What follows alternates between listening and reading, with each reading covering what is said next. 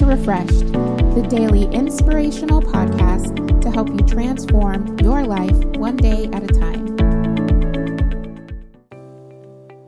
Genesis 31:42 If the God of my father, the God of Abraham, and the fear of Isaac had not been with me, you would surely have sent me away empty-handed. But God has seen my hardship and the toil of my hands, and last night he rebuked you. For 20 years, Jacob worked for his father in law, Laban, bringing Laban great increase in his flocks. For 20 years, Jacob worked for his father in law, Laban, bringing Laban great increase in his flocks. Fourteen of those years, he worked to earn Laban's daughters as wives, then six more for his flock.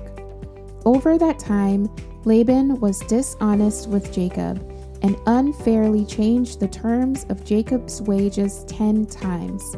Despite that, God's blessing followed Jacob, and when he finally left, he had more flocks and riches than Laban.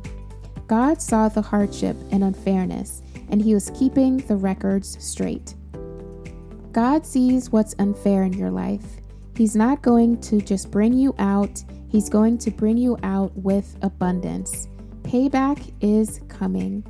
The bad breaks, the disappointments, and the people who did you wrong are not the end. It is a setup. The enemy meant it for your harm. He'd love to convince you to live discouraged, not pursuing your dreams, and thinking it's never going to work out. Don't believe those lies. It's setting you up for new levels of your destiny. Prayer for today Father, thank you that you keep the record straight and you've seen every unfairness I've experienced and how it has impacted my life. Thank you that you know how to pay me back.